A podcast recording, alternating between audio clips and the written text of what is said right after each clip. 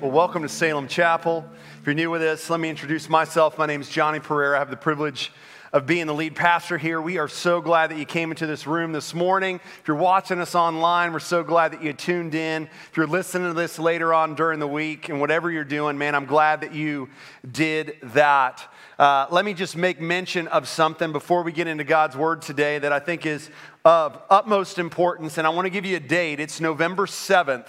It's the very first Sunday in the month of November. It's crazy to think that we're already almost there, uh, closing out the year. It's, it's like we lost uh, the last 18 months, but nevertheless, that's our reality. November 7th, 5:30 p.m. We are going to have a worship night right in this place. If you have kids from birth all the way through preschool, we'll have childcare available for you. But uh, we just want, as we uh, close out this series, to be able to have a time where we can celebrate what God has been teaching us as we have been talking about what it looks like to abide with Jesus. And one of the things that we're going to do is, is hope we're going to encourage you. You know, many of you have grabbed one of these journals uh, that we have that we've made and customized, and it has our Bible reading tool on one side, it has our prayer tool on the other. Many of you have grabbed one of those. If you haven't grabbed one, you can grab one today. We've had so many of you buy one and then say, Man, I want to buy some for someone else. So let me just encourage you that you have people, if you're like, Man, I don't have any cash or whatever your situation is, you have people who loved you who wanted you to have one of these in your hand. So don't allow that you don't have any money on you to keep you from grabbing one of these. And we're going to gather together, we're going to worship, and we're going to share stories of what God has been doing in each of us as we have been taking that invitation to abide with Jesus in a deeper way. In fact, after all, that's what we have been talking about uh, since the beginning of September. We've been in this series entitled Abide, but you've heard me say this over and over again, and I will continue to say it, and today will be no different. That this is so much more than a series. Really, what we are doing in this series is we are introducing you the ways that we are going to make this place have a culture that is about abiding with Jesus. That that's what we are committed to that as we think about our mission statement, which is to make and mobilize disciples of Jesus, understanding as we have seen and as we're about to read in John 15 again, that we can't do that without abiding in Jesus. And so we don't want to be a church that tells you to abide. We want to be a church that equips you on how to do that on your own so that you can trade in maybe that mediocre faith, that faith that you've been struggling with. And as you abide in Jesus and you're intentional in doing that, you can move your faith from a mediocre place to be a place that's life giving, that's joyful, that you'll be able to know how to connect what Jesus has done for you and is doing in and through you to whatever you are experiencing. Because after all, that is what God has called us to do as the church. And so we don't want to be a place that just puts something on walls. We want to be a place that shows you how to do it. And not just so that you can abide with Jesus, but so then you in turn can show someone else how to do that as well. And so we've been introducing these tools a tool to help you read the Bible, a tool to help you how to pray, a tool to help you how to hear and obey the voice of the Lord, really thinking about those two questions that I really introduced last week that are so fundamental to our walk with Jesus. What is God saying? If you remember it, say the next one with me. And what am I going to do about it? Those are two fundamental questions. Those are questions that Lori and I have used in our life over the years. What is God saying to you? Through His Word, through a circumstance, through an event, through another person. And more importantly, what are you going to do about it? How is the Lord inviting you to take what you heard and to be obedient to it? Well, this morning I want to introduce to you another tool in just helping you abide with Jesus. We have five of them. This one is the fourth one. We're going to look at the fifth one next week. But before I introduce to you what that tool is, I want to remind ourselves of how we defined abide. It literally comes, before you put that definition up there, it literally comes from the Greek word. If you remember, the New Testament is written in Greek, the Old Testament is written in Hebrew, if you didn't know that. And so the word that John uses in John 15, 5, that he, John 15, that he mentions over 11 times, which by the way, he's the only apostle to use that word out of all the gospels. It literally means to remain, to commune, to be in fellowship with. That's what the word literally means, that Greek word, that we get the word abide. And so, as we were thinking, man, how do we come up with a definition that, that describes what abide is, but yet is simple enough for a child to understand as well as an adult? Here's what we define abide as. And there may be better definitions out there. You may have one yourself, but here's how we're defining abide at Salem Chapel. And your kids are learning this. It'll be on the wall down there soon. It's this walking hand in hand with Jesus as he leads the way. And the reason why we chose those words is because walking hand in hand with Jesus has humility to it. Because it's admitting that I can't do life on my own. It's admitting that I need a hand to lead me, I need a hand to hold. And whether you're a man or a woman, that may be hard for you depending on who you are, but that's part of abiding in Jesus is admitting that we need him. There's humility involved, there's protection involved, there's strength involved, there's provision involved. That I understand that I'm holding the hand of Jesus who has provided everything that I need and has done everything so that I can have a relationship with Him and a home in heaven one day. I'm walking hand in hand with Him as He leads the way. Not as I kick and scream along the way, not as I lead the way, but as He leads the way. And so, as I said before, we're committed to be able to help you how to do that and to show you how to help others. Because after all, what does Jesus say in John 15, 5? Look at it with me. Turn there if you want. It's on the screen as well. Jesus says this I am the vine, you are the branches. Your pastor's not the vine, your spouse is not the vine. Your kids are not the vine, your job's not the vine, your paycheck's not the vine, your retirement's not the vine. Jesus is the vine. He's your life source. He's where all of your spiritual life flows out of. He's where your meaning is found. And who are we? We are the branches, we are the beneficiary of who Jesus is. Look at what it says Whoever abides in me, communes with me, fellowships with me, enjoys relationship with me, and I and him, he it is that bears much fruit. Now, if you've been here every week, I'm not going to ask you to raise your hand because I don't, I, I don't want to know if you haven't done this or not, but hopefully you have. You've underlined bear much fruit. I love that promise that the Lord wants you to bear much fruit. He wants you to experience much contentment. He wants you to experience much love, much joy, much peace. The fruit of the Spirit in Galatians 5:22. That the Lord desires that for you, not just a little bit.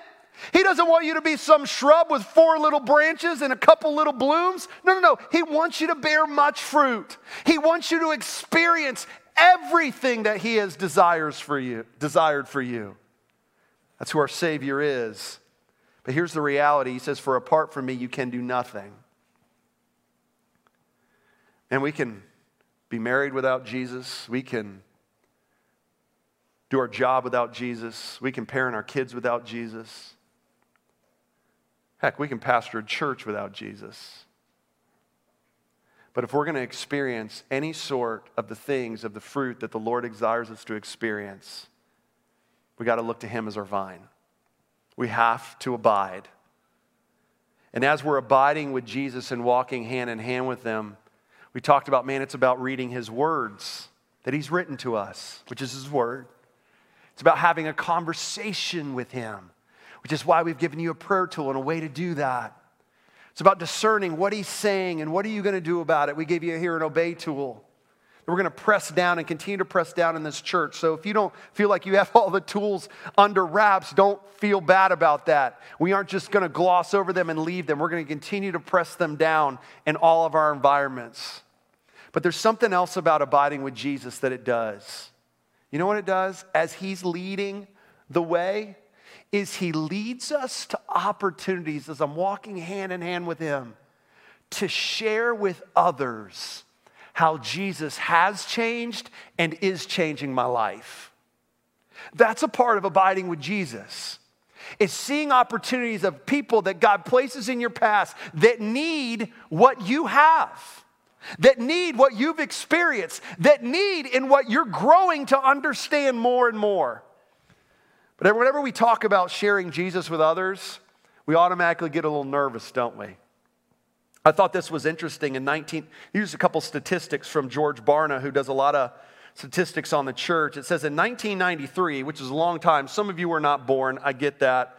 Definitely don't need to be reminded of that. I was. 1993. Remember it well. Nine out of 10 Christians who had shared their faith agreed with this statement. So 90% of Christians who have shared their faith with someone agreed with this that every Christian has a responsibility and a privilege to share their faith. Like, like, like that's an opportunity, that's a responsibility, that's a privilege. What's interesting is today, where we are today, just around 64%, two thirds of Christians believe that that is their responsibility and privilege to do that. So, in other words, what we would say is 64% of people, or they should say the, the other percentage of people, that 25 point drop from 1993 to today, believe, well, it's somebody else's responsibility. Normally, they look at it and say, well, well, hey, uh, we give in the offering, uh, Johnny, so that's your job. It's your job. And sadly, that's oftentimes how we see it. Now, here's what I think is interesting because a lot of people are like, man, does, would anybody even want to have a conversation with me about my faith?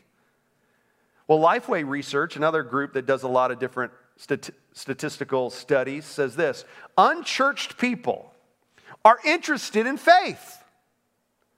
79% of the people surveyed said if a friend of mine really values their faith, I don't mind talking about it with them. I thought that was so interesting. But here's a statistic that I feel like is somewhat discouraging, but at the same time, why it's so important that we have a way that we can just know, man, when's an opportunity arising? When could I share my faith? Like, like what does that look like when that opportunity comes? 95% of people have never had the experience of sharing their faith with someone and seeing that person begin a relationship with Jesus. 95%. That means the vast majority of us in this room have never had the privilege of being able to say, Hey, can I tell you my story? How I came to Jesus and seeing that person say, I want that. I want to believe in that. 95% have never seen that. And so, if we need to stress the importance of why we're going to introduce this tool to you that's going to help you share your faith in Jesus, it's because I don't want it said of you that you don't get to experience that privilege. Because, man, I have. And it's an awesome thing, it's a humbling thing, it's a beautiful thing. But I don't mention those statistics in a way to shame you or to guilt you, so please don't receive it in that way. I just mention it as to identify that, you know what? We have something that we need to address. And so I thought to myself, and just in my office this week as I was studying for this message, I asked myself this question man, if that's the reality in the church, then what keeps us from sharing our faith with others?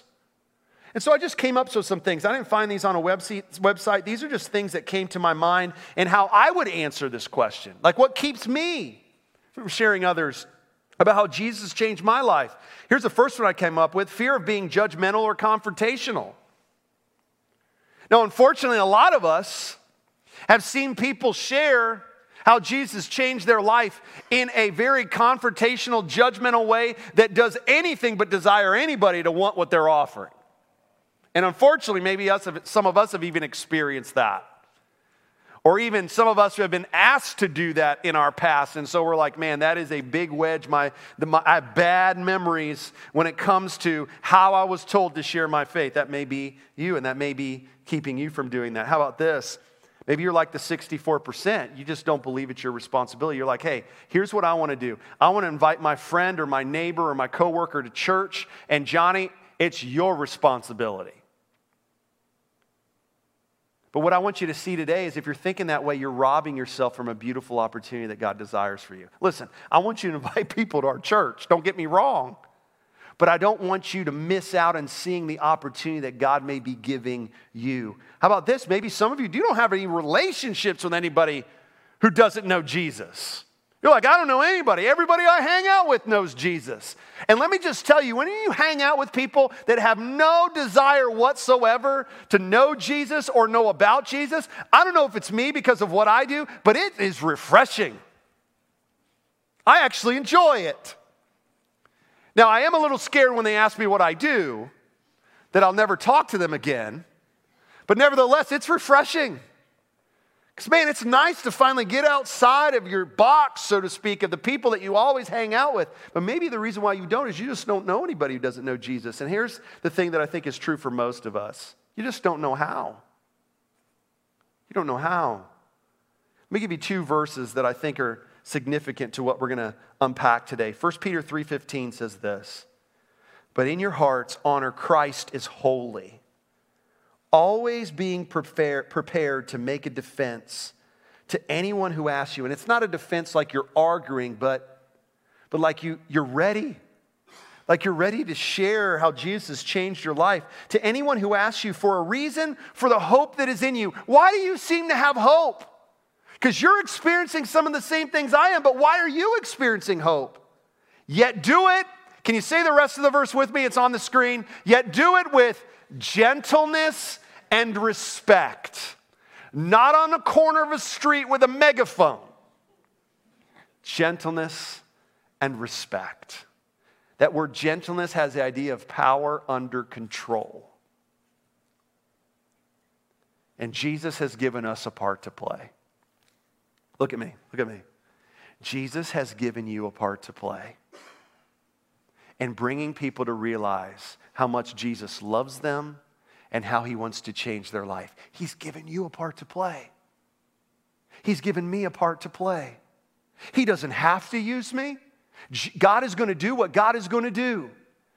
And if I miss out on that opportunity, He has someone else. Trust me, He's not up in heaven right now saying, Well, Johnny missed that opportunity. I don't know what I'm going to do. But I have a part to play. So if you're taking notes this morning, here's the title of the message The Power of Your Grace Story. Because here's what I want you to understand as we're thinking about abiding that you are abiding in Jesus. Remember, we've been talking about you're abiding in Jesus when you read his words to you, you're abiding in Jesus when you have conversations with him, you're abiding in Jesus when you're hearing, obeying what he wants you to do. But you're abiding with Jesus also when you are ready and willing to share your grace story with others. Say, well, Johnny, what does grace story means? Well, I've defined that. Here's grace story. Just my definition the story of how you received God's grace through Jesus Christ and began a relationship with Him. That's what I mean by grace story. And we use those terms intentionally. Because you know what I get when I place my trust in Jesus Christ as my Savior? Believing that He lived a perfect life for me, a life I can't live. He died on the cross for my sins. He rose again three days later, showing that God approved of Jesus' perfect life and perfect death for my sin. You know what I receive when I say, Jesus, I believe in what you've done for me, not in the good that I can do, but in what you did for me. You know what I receive? I receive grace. I get what I don't deserve.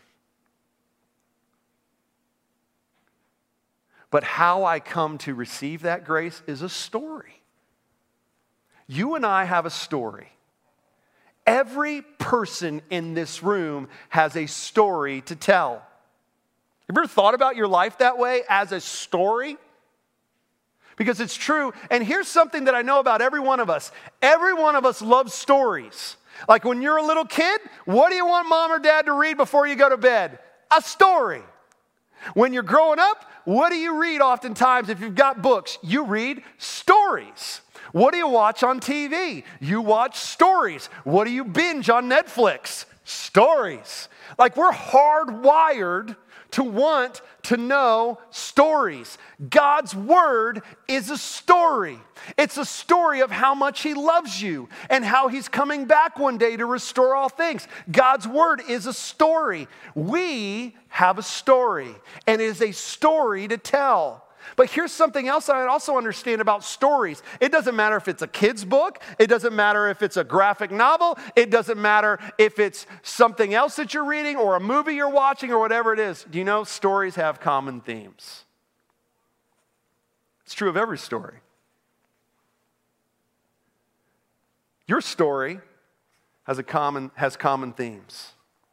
My story has common themes. There's parts of my story that have moments of achievement and moments where I'm like, man, this was amazing. Let me tell you about it. Let me tell you about how it happened. And, and let me tell you about the happiness that it brought and the joy that it brought. And we have moments of high, of achievement in our stories. That's true of any story. That we're excited to tell, that we're excited that happened, that are certain events in our life that you can't even write it and it, it just happened in a profound way. That's true of all of our stories. You may want to minimize some of those things, but it's true for you. Oh, yeah, some of us have maybe, maybe like more crazier types of those stories, but nevertheless, we all have highs in our stories, moments of achievement, moments of happiness, which means also that it's true. So we also have moments of pain, moments of hurt. Moments of hurt or pain, maybe that we did to someone else or moments of pain or hurt that have been done to us. It's true of my story. I know it's true of your story. Oh, the degrees of that pain and that hurt, sure, they can differ in stories, but we all have them. We have moments of pain. We have moments of lack of purpose in our story. We have moments of longing where we're longing for something and it isn't happening and it's causing us to ask questions and saying, Why is this all life is? We have those moments of lack of purpose in our life. We have moments where our identity is called into question. Like, is this what I was created for? Is this why I live? Every one of us have those common themes in our story moments of extreme joy and extreme happiness, moments of achievement, but also moments of pain and moments of a lack of purpose. And I share those things because I wonder if some of us have never thought of our lives as a story. But can I encourage you with something? God has given you a story to tell. See, a lot of times we want to minimize what's happened in our life. We want to say that nobody cares. We want to say that it's insignificant. We want to say that it doesn't matter. But what I want you to hear today as we think about our grace story is that you have a story to tell. And God wants you to tell it. And I'm not saying you open up and you share every, every detail with someone that you don't even know. That's not what I'm saying. I just want you to, first of all, think about your life as a story and not to minimize it, but to see it as something that God wants to redeem. Because that leads right into a tool that we've created on how to help you share your story.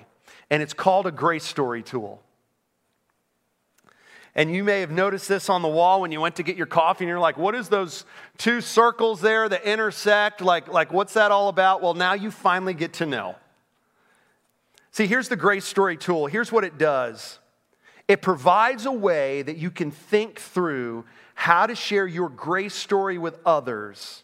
This is key and discern when that opportunity may be presenting itself. Because I don't know about you, but one of the things that I oftentimes find is like, okay, I'm supposed to share how Jesus has changed my life.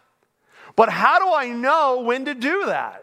How do I know when it's going to be overbearing? How do I know when someone's like, dude, I don't want to hear that at all? Like, like, how do I know when an opportunity might be presenting itself? And this is what this grace story tool does. It helps you not only think through your story, but it also helps you and gives you a way to discern wait a minute, God, maybe this is an opportunity that I can share parts of my story and share with them how Jesus has made a difference in that story which is my life. So here's what I want to answer in the time we have left. How do you use the grace story tool? How do you use it? And we're going to walk through how to use it. But here's the, and I want to answer this question in three ways. Here's the first thing I want you to think about when you're like, well, Johnny, how do we use this grace story tool? I want to do it. I believe I should do it. I even feel a little guilty that I haven't done it in the past. Well, how do I use it? Here's the first thing you think of your story through the lens of the Grace Story tool. Now, think about it. Anything that you want to tell people about, whether it's like you got a new phone, or you got a new car, or you got a new appliance, or you got, you know, some new gadget, or you watched an infomercial and the thing you bought actually works. Like, like I don't know, whatever it is, Before you tell someone else about it, what do you have to do? You have to experience it for yourself. And you experiencing for yourself makes you more confident to want to share it with someone else. And so there's no possible way that I can share this grace story tool with someone else if I haven't thought about my life through this story, grace story tool first. So here's some questions that you need to ask as we think about this tool. Here's the first one What are the times of pain in your own story? Because when we think about our story, we first have to think about, as I described, man, as I think about my story and I think about thinking of it that way, what are the moments of pain that may involve my story? Hurt that I've experienced, shame that I've experienced, maybe shame because I've hurt someone else. See, it's thinking of your life as a story. When were those moments? Here's the second question I need to ask myself When were those times in my life of a lack of purpose? You're like, well, Johnny, I'm right there right now. Okay? Well, think about that. What is driving that? Is there a sense of longing that you feel like, man, i am missing out on this? Or maybe there's identity, a lack of identity there where you're like, man, there's, as I think about my story, there's a significant time in my life where, where all of a sudden I came to the place and I realized that that job that I lost, all my identity was found in that job. And when I lost that job, I had no idea where to go or how to think about myself or whatever it was. Or when that thing happened to me, I had no idea how to process it because I received the, the shame that came upon that. Like, that's what we're talking about. Just think about those times in your life of pain or lack of purpose. But there's a reason why when we're using this grace story tool that we that we think about those moments. And you're like, well, Johnny, why is it so negative? Like, why can't I share moments of amazing things? Well, because most often time it's those moments of pain or that those moments where we struggle with purpose that brings us to a moment of crisis in our life. Where we hit a point in our life and we're like, something has to change. I can't do this anymore. I can't pretend this way anymore. I can't fake my way through this anymore. I have hit a moment of crisis in my life to where I've said something has to change. Listen to me. In every one of our stories, what I say, there's common themes. In every one of our stories, we've hit those times. I've had these in my life. I've had moments of pain in my life where I'm like, I don't know how to process this. I don't have a box for this. Or moments of man, my identity was all tied up in this. That's how I saw myself. That's how I got my self worth, is by what I could achieve and what I could build on my resume and all these different types of things. And all of a sudden, God is wrecking my world, and those things have been taken from me. And I've had moments of crisis in my life where I'm like, I can't get myself out of this. I believe this theologically about God. I believe He's in control. I believe He's sovereign. I believe that He loves me, but I'm having trouble connecting that to what I'm feeling right right now. Now, listen. If you're a leader in Restore, you've been in Restore, you're starting to hear some things in your mind that are like ding, ding, ding, ding, ding, ding, ding, ding, ding. We've all had this moment or moments. But here's what I want you to understand it's when we hit this moment of crisis and when we're thinking about our story that what we're trying to say is, how did Jesus meet me in this moment of crisis? Because coming and thinking of your story in this way allows you then to be able to say, how does God's story, which is this side of the wheel, intersect my story? Because God does have a story, and it's a greater story than even my story. And so it's asking ourselves there's four elements when I think about God's story in light of my story. And first of all, what I also need, what I need to understand is there's this, there's this element of God's story that starts in creation. See, here's what you need to understand God didn't create you to know evil, He didn't create you that way, He didn't wire you that way. In Genesis 1:31 when we get to the end of everything that God makes, he says, and everything that he made was very good. There was no evil in the world, there was no sin in the world. Everything that God created was perfect. And I want to clarify when we're talking about thinking of a way to share your story and we get to creation here, we're not talking about, oh, let me tell you, in the beginning, God created the heaven and the earth. And then in then God created the sun and the moon and the stars. We're not talking about getting into the story of creation and you thinking about, well, was it 24 hour days or was it like God created everything and then it kind of evolved over time? It's not getting into that. It's just understanding that God didn't create you to know evil. It's not how God created the world. But then it's also understanding that the unfortunate thing is sin lives in this world. Sin came into this world. We live in a broken world, which is why we experience pain and it's why we experience a lack of purpose. Sin done to us, sin committed by us. And so when I think of my story and I think of the pain and the lack of purpose in that moment of crisis, it's me thinking through this and saying, in that moment of crisis, how did God's story intersect with my story?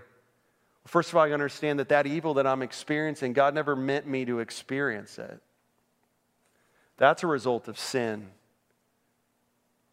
So God didn't create me to know evil, but we live in a fallen world, which means we experience sin done to us and sin done by us. See, that's the bad news. But then we think of wait a minute, there's a rescue piece in God's story. Because Jesus came to deal with the fall. Jesus came to deal with my sin. Jesus came to forgive the pain or the hurt or the shame that I've done to others. Jesus came to heal the pain or the sin that was done against me. Jesus came to give me a new sense of purpose. He came to fulfill my greatest longings. He came to give me a new identity. That's why Jesus came. And I place my faith and trust in Jesus as my Savior to realize how much He loved me. He loved me in spite of whatever was done to me or in spite of whatever I did to someone else. And now, as I live my life and I understand that I've been rescued by Jesus and loved by Jesus, then I'm also experiencing a renewal piece that Jesus is taking the pain and taking the lack of purpose and He's renewing it and He's helping me to see it through what Jesus Christ has done for me. So that when I look at my life as Revelation 121, Revelation 21 5 says, he says, Behold, I'm making all things new. Write this down because it's trustworthy and true that there's coming a day that, that, Jesus will wipe away every tear and sin will be no more. But in the midst of the here and now, I also get to see as I'm abiding with Jesus that He's changing me to over time seeing those pains and seeing those lack of purpose, though if those things were done to me, never excusing those things that were done to me, but be able to see how God is taking that sin and He's reshaping it and He's redeeming it and He's renewing it. And He's making me stronger because of it. So that why? So that I have a story to tell someone else who's struggling with those same things. See, before I ever use this tool in someone else's life, we created this tool as a way for you maybe to see what God has done and is doing in your own life. It starts with you, it starts with me. It starts with me reframing how I see the events in my life. See, the first way that I use the Grace Story tool is I got to use it for me. Here's the second thing you need to do you need to listen to what people are sharing with you. You need to listen. Because here's what that does that gives you insight into how you maybe be able to connect your story to their story. See, here's the problem too many Christians, you could say anyone, we're talking about Christians. Too many Christians do too much talking and not enough listening. You ever have one of those people in your life? Like they ask you to go, to, go get coffee or they t- ask you to go to lunch and you sit down with them and you're kind of, you know, jazzed that someone would want to spend some time with you and the whole time they talk. They don't ever ask you how you're doing. They don't ask you what's going on in your life. They just, the whole hour, hour and a half, however long you're together, man, they talk. And somehow they're able to eat and talk at the same time, but they just talk. I had a mentor of mine say, good leaders ask more questions than talk, which that's true, but I would say that's true of anyone. You know what you need to do? Here's how you begin to see if an opportunity is presenting itself to share how much Jesus changed your life and is changing your life. Just simply ask this Tell me your story. In fact, let's just say that together. Can we do that? Ready? Ask one, two, three. Tell me your story. Now, here's what I know some of you are extroverts to the nine. All you need is an invitation like that, baby, and you have no problem spilling your guts, right? The reality is, is more of us are probably a little more introverted. And so when you ask, hey, tell me your story, I'm not saying that you expect everyone to just like, let me tell you every bit of pain and every bit of shame and every bit of lack of purpose or lack of identity that I've experienced. But it'll show you, it'll show you, hey, where's this person at? It shows them that you care first. So this isn't some manipulative thing that you're trying to sell Jesus to them. No, no, no. You really are like, hey, tell me your story. You know what I've found? Every time I've asked that question, I've never had anybody say, I have got nothing. Because when I ask that question, you know what I'm doing? I'm listening. I'm listening for where I can encourage that person. I'm listening so I can say, you know what? Man, I want to pray for you. And I'm praying for you now. I know how to pray for you. I've never met someone, even if they're an atheist, refuse me to pray for them. It's helping me to understand wow, they just shared something with me that is significant. Maybe you've been friends for a long time and you ask that, hey, what's your story? I mean, I know lots of people that, that are acquaintances of mine and known them for years or known them for however long and sometimes have never heard the answer to that. Frankly, because I haven't asked it. But how do you use this grace story tool? How do you know if an opportunity may be presenting itself? Listen. Listen to what they're sharing. And then here's the third thing ask if you can share your story. Through the framework of this grace story. See, what this is designed to do is to help you, first of all, see what God is doing through those moments of pain and purpose in your life. Because that's pretty important. You first have to understand, man, how is the Lord redeeming that and renewing that and restoring those things in my life? When I hit these moments of crisis, what do I need to remind myself of, of about God's love? That's part of abiding. But then it's also giving you a framework to know, okay, now I know how I can begin to weave how Jesus has changed my life. If I ask him, hey, you know what? You mentioned that pain, you mentioned that lack of purpose. First of all, I want to say, man, I know that wasn't easy. Thank you so much for sharing. You know, I didn't necessarily go through that, but I've experienced some pain in my own life. And here's how I've been able to process that. See, let me give you some examples. Like, what if it's a moment of pain that someone shared and you're like, hey, can I share my story with you? Just simply looking at it like this you know, I could not understand why this happened to me until until I realized you know what happened to me? I was never created to experience that. That was a result of me living in a broken world. But you know when I experienced that moment of crisis in my life where I couldn't process that here's how Jesus met me there. I was reminded how much he loves me I was reminded that he came and he died for that sin that was even committed against me. I was reminded that even though I experienced shame because of what was done to me, there's no shame with Jesus. He loves me, He died for me, He has a home in heaven for me. And over time, in reminding myself of that, I begin to, to see in ways that that moment of pain in my life, that God is using it to make me stronger He's using it in such a way that I'm even sharing that with you right now. What I just did was going around that tool. That's just simply what we're talking about. Maybe it's a lack of purpose.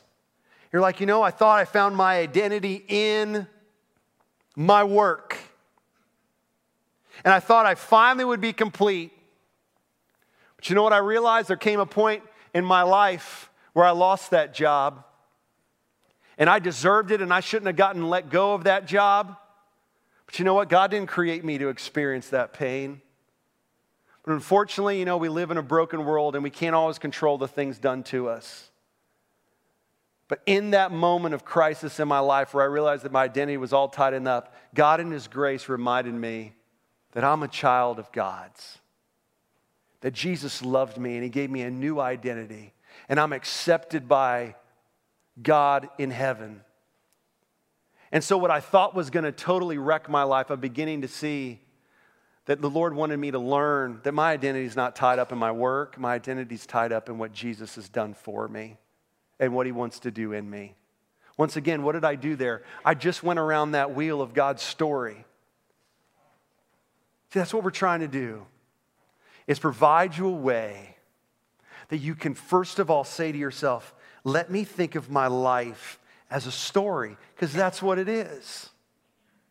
And as I do that and as I think about that, let me also remind myself that I have a story to tell. That God is writing that story. That He's restoring it, that He's redeeming it, that He's reshaping the pain moments and the lack of purpose moments. Not for me to hide my story, but for me to share my story with others.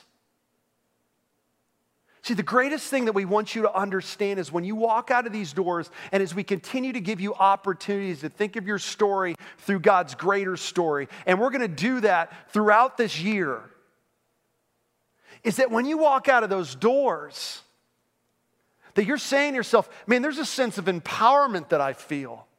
Because now where I work and now where I have hobbies and now where I live, I'm starting to see my life in a different way. That I just don't see it as my responsibility ends in inviting someone to come to church. But wait a minute, my story is more important even than Johnny telling them something. Because my story is about how Jesus has changed my life. And listen to me, you know what I found? No one can argue with your story because it's yours. And your life testifies to the truth of your story. 2 Corinthians 5 18 and 20 says this All this is from God.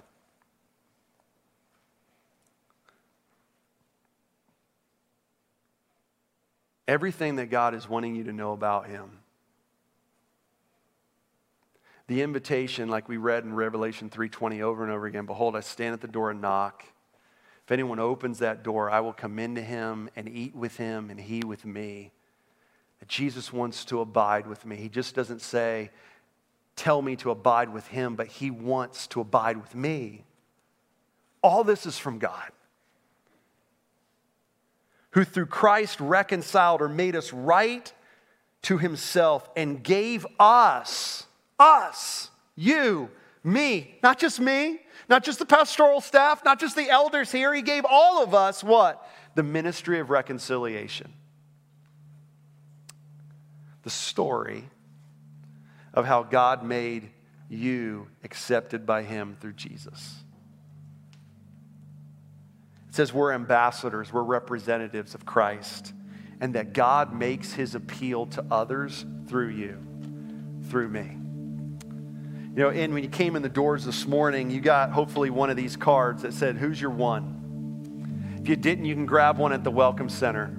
The reason why I want to introduce this now is because we're going to wrap up. I'm going to share with you our fifth tool next week. But I want to remind us of why we're doing this. Because it's as amazing as it is, and as much as we want it about Jesus changing us, and absolutely that's important, it starts with us. But it's not meant to stop with us. And I want you to begin thinking and praying this week of who is one person. Just say, Lord, I'm going to pray, and who's one person that you've brought in my path that you want, to, want me to make an investment in. That you want me to say, hey, you know, if they're like, hey, that Bible that you read, like, how do you read it? I got a way. Do you want to read it together? And how do I even begin to have a conversation with God? Hey, do you want me to show you how I pray? I got all this stuff happening in my life. I have no idea why it's happening. Hey, let me help share with you how I've been able to process events in my life and just been able to say, God, what are you saying in this and what am I to do about it? Hey, your life seems different. You've gone through something really hard and you seem to have a different perspective than I've seen anyone else have. Can I share with you my story? So, what I want you to do over this next week is I just want you to pray God, who's my one? Who's one person that I can invest in with the things that I'm learning? Because here's what's awesome. If we look at a church our size, and I know maybe you come to the 11 or you, or you normally come to the 9 and you're here at the 11, but if we think of a church our size and we thought of every person doing this with one person, Think about the ramifications with that. And I'm not talking about that we'll have more people sitting in Salem Chapel. I'm talking about for Jesus, think of the impact. And next week, what we're going to do at the end of our service next week is we're going to take whatever name we wrote on this card and we're going to just come forward and we're going to pray over that card and say, Lord, would you give me an opportunity to invest in them? I don't know everything. I'm not saying I'm perfect. None of us are. But Lord, would you give me an opportunity to show someone else how they can abide with Jesus? Would you stand with me this morning? And I just want us, in this song that we're going to sing, which just talks about Jesus as our living hope, I want you to think about your story. Think about the moment of pain, the moment of lack of purpose, whatever it is. Think about it. Even think about that moment where it's like amazing and it happened last week. But then think of that wheel that we showed you of God's story. God created you for Him. And unfortunately, we live in a broken world, but Jesus came to rescue you, He came to give you hope. And He wants to speak that hope into your life every day. So that pain and that lack of purpose, whatever moments of hurt are in your life, He wants to renew them. He wants to restore them. He wants to breathe hope into them. Allow this song to speak to your soul today. Lord, we're here today to remind ourselves of hope. It's so easy for us to lose our hope because we look for it in so many other places than the one place that it's found and that's in you, Jesus. God, I thank you that you have given each of us a story. And God, though we don't welcome or thank you for the sin that we experience or the sin that we've committed, we praise you that you are a God who is greater than our sin. And you are someone who wants to redeem and restore and to make all things good. We love you. In Jesus' name, amen.